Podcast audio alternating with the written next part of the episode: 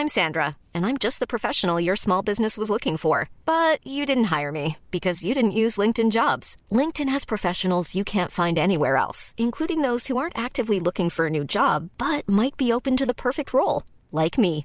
In a given month, over seventy percent of LinkedIn users don't visit other leading job sites. So if you're not looking on LinkedIn, you'll miss out on great candidates like Sandra. Start hiring professionals like a professional. Post your free job on linkedin dot com slash people today.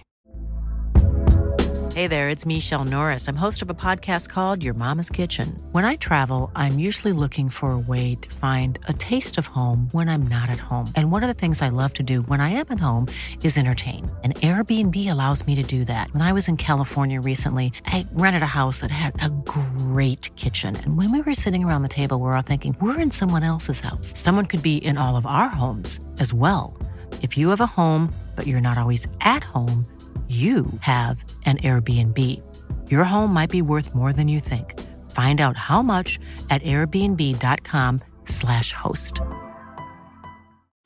Since two thousand thirteen, Bombas has donated over one hundred million socks, underwear, and T-shirts to those facing homelessness.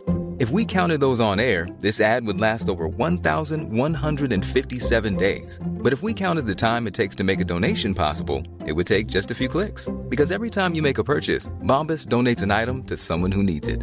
Go to bombas dot com slash A cast and use code ACAST for twenty percent off your first purchase. That's bombas dot com slash A cast, code ACAST.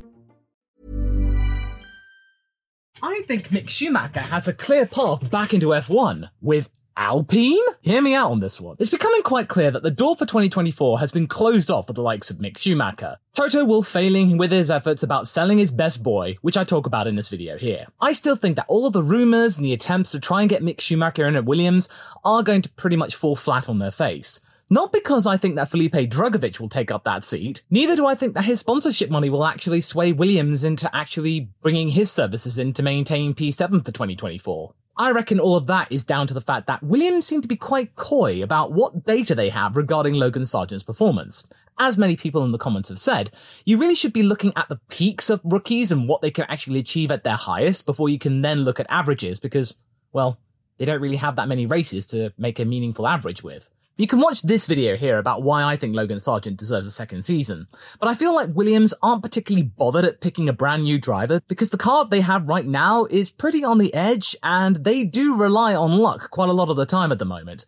So I don't think it's going to be until twenty twenty-five when Pat Fry, the new technical director coming in in November, will actually be able to make his first full car, the F W forty-seven.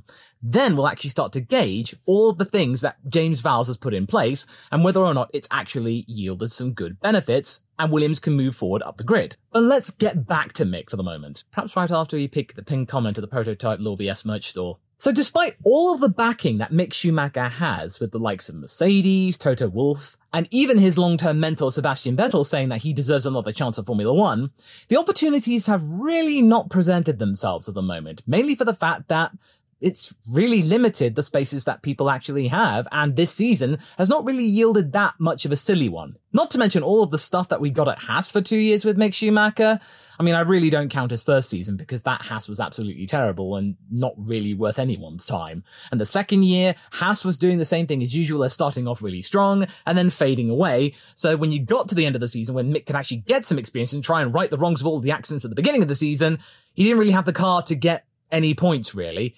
Magnussen had that same issue, apart from his really lucky pole at Brazil. What became clear to all of us is that Haas is definitely not a place to put in a rookie or sophomore driver. You need hardened veterans that really don't care what people think and can actually take all of the criticism. That's why I think Hülkenberg and Magnussen really fit well there. Even Mick's finally opened up about his time there about a month ago or so, saying that he finally understood what he was lacking after spending time with Mercedes, who did support him, saying that Haas shouldn't really expect drivers to perform at the best if they don't support them in the right way. And of course, even Steiner has admitted that maybe he was a little bit too harsh regarding Mick's misfortunes and accidents and stuff like that. But I'm sorry, mate. The damage has been done. The reputation that you dragged through the dirt has meant that Mick Schumacher really doesn't stand a chance in Formula One. He's also been dropped by the Ferrari Driver Academy, and now currently he's at Toto Wolff's side and may be looking at the real prospect of him rotting on the sidelines, kind of like what happened with Esteban Gutiérrez. After three years of just standing by Toto Wolff's side,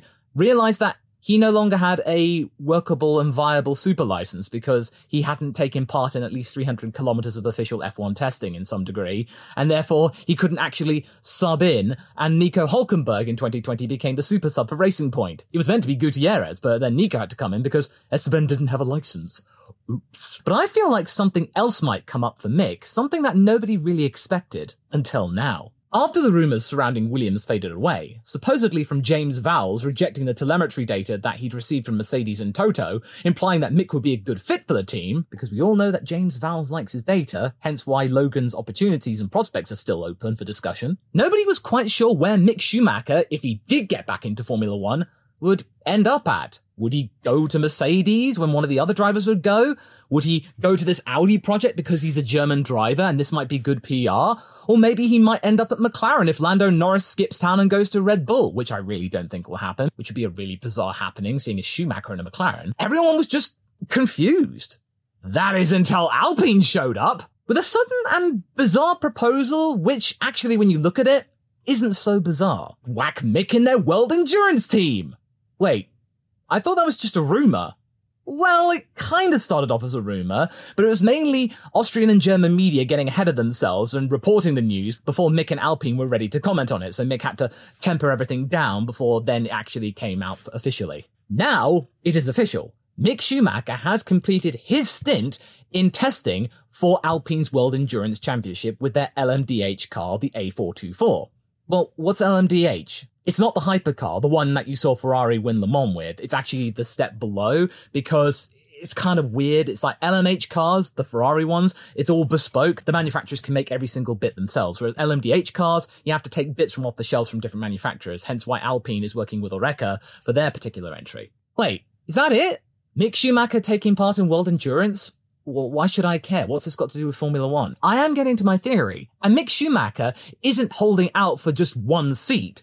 There are going to be two Alpine teams for the twenty twenty-four season with six drivers. So there are six opportunities for Mick Schumacher to impress. And what makes me think he'll actually get this seat is that it's mainly been down to Renault approaching Mick and Toto rather than the other way around, so they're not having to impress Renault, Renault have come to them. What makes this all the more potent and relevant is that Michael Schumacher dabbled in sports cars right before he joined Jordan in nineteen ninety-one. He drove for the Sauber team. And there's that connection with another Formula One stalwart as well, which is why the Audi rumours about Mick Schumacher are kind of valid as well. Experience with Michael Schumacher. But the point was, is that Michael Schumacher was really good in sports cars as well after German Formula three, and he actually, with his team, got two wins and fifth place at Le Mans. Well, it could have been more had the C two ninety-one engine actually been more reliable. It kept conking out a lot. Alpine's decision hasn't been made yet. He's only just done the test, and they really don't have to figure things out until March, which is when the season for W E C actually starts. Will he actually get the seat? It seems quite likely, but there are a few more drivers to test out and see whether or not he cuts the mustard. So how does F one come into this? Well, think about it. Alpine is a big organisation with a Formula One team.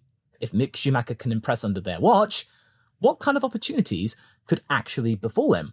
Well, a lot, because Alpine in Formula One is in a massive crisis right now. The senior staff is going through a big change, old faces are being dropped, the English and French divisions are fighting amongst themselves, random investors are being collected like they're trading cards. Seriously, I have no idea who most of these people are and why they're even interested in Formula One, other than it just being a topic for the dinner table. Not to mention for the fact they have two drivers who really don't get along, no matter how many times they try and convince people otherwise on social media with all of the cute little videos that they do. They don't like each other, come on, let's be real. You got Esteban Ocon, the guy who looks so lovely off track and you think he wouldn't hurt a fly, but when you get him in a car, he'll metamorphose into a battering ram. And then there's Pierre Gasly, who just got out of a long-term relationship, which was good, but not really going anywhere. But now he's found himself in a really absent and toxic relationship instead. Both of them have contracts for twenty twenty-four, but after that, it's not quite certain. I think the consensus is, is that by the end of next year, one of them will go, or maybe even both. I don't think they will be able to stomach a third season together. There is going to be friction, and it's only going to get worse. Next year, three quarters of the grid nearly will have contracts expiring, which means that people will be retiring, going somewhere else. It could all change. Next year's silly season is going to be the silliest in quite a while. this year's was absolutely dull, so this is where Mick Schumacher comes in. Should Gasly or Ocon decide enough is enough and move to another team or quit F one altogether, maybe even both, Toto Wolff could sense an opportunity to orchestrate a parachute deal for his boy into the vacated seat at Alpine, like he did with Ocon for twenty twenty. There is some kind of connection which many people haven't really noticed, but actually could be really, really poetic. If Mick Schumacher performs well with Alpine during the W E C season, this could catapult him into consideration for a Formula one seat with the Alpine team, where this Enstone-based team are looking to either refocus their French connection or become something else altogether. Enstone? Schumacher. Benetton. From Michael's second race through to the end of nineteen ninety-five, Enstone was his base. The bods there gave Michael the car to take into his first two titles and a stable place in F one for him to establish himself as the future archetype of an F one driver, whilst also at the same time coming up with the inhospitable situation of building a team around him and practically icing out the second driver, which uh, even the likes of Nelson Piquet had to suffer through, Martin Brundle as well, and even Jos Verstappen. Maybe that's why the Verstappens are so controlling with Red Bull. He actually had personal experience after dealing with that with Michael. Now, I'm not saying that Mick Schumacher would do the same thing as his dad, build a team around him and ice out any potential teammate. But one thing that Alpine really needs right now is some sense of stability and harmony. Right now, they don't have any of that. They are floundering. They have a car which is getting slower and slower. They have drivers that could go for each other's throats at any time. It's just a matter of when rather than if. And a higher-up management system which is seemingly only temporary and is slowly trying to get to grips with all the turmoil they've had over the last few years. There is going to be a long time to rebuild themselves, and maybe Mick Schumacher could be the cure. He is a very affable person. He's very sweet, he's very hard-working. As we saw for the Spanish Grand Prix, his efforts in the simulator guiding Mercedes to a double podium. We actually are seeing more and more that Mick Schumacher is an incredibly useful driver whilst also not being fractious or grating or someone that can actually cause arguments. Throughout the entire time at Haas, Mick just played along. He was trying the best he could to work with the team, but the team didn't really want to work with him. This all culminating at the end of the Abu Dhabi Grand Prix, him doing donuts just for fun and then telling him not to, and he's like, okay, love you too then. That was so sad. Here though, they might actually find someone who they could rally behind and think, oh, thank God, someone who isn't toxic or mean or aggressive. We need some kind of just calm baseline. But when he's on track, he could possibly become a beast when the car is actually working with him, like we saw in Austria twenty twenty-two. Did you see all of those interviews? The angry Mick Schumacher? That was incredible. Not to mention for the fact that Renault would like a Schumacher back under their belt because Michael Schumacher drove them to their nineteen ninety-five title. Team Enstone got their two stars from Michael, so it stands to reason, well, get his boy in. So I reckon if Mick Schumacher does a really good job for the Alpine team in L M D H for the W E C season and maybe even see Le Mans next year, I think this could be a reason for the Formula one team to go like, hmm, that Mick guy's really good. He's looking to get back into Formula one. One of these drivers that we've got is clearly not liking it here. Maybe we might have an insurance policy here. Let's just hope they get their contracts in order because we all know that Alpine is sucking with contracts at the moment. So let's just hope that Toto helps them out and drafts a contract for them and that Alpine, all they have to do is just basically just go, we agree, you do the rest. Seriously, they lost out on Piastri and Alonso. I'll never forgive them for that. This could be the chance that I really never thought possible. I only just thought about it a few days ago, and now I think it's absolutely inspired. Forget Audi, Williams, or even Mercedes themselves. Just stick Mick in the Alpine team, and I think he'll work wonders. That's the team when Michael Schumacher's career really took off. Maybe the same thing will happen with this boy. Thanks for listening to my ladder ramblings. If you liked what you heard, do be sure to leave a five-star rating on your podcasting platform of choice. I really do appreciate it, and until the next time I traverse the ladder, I hope you have a pleasant day. Goodbye.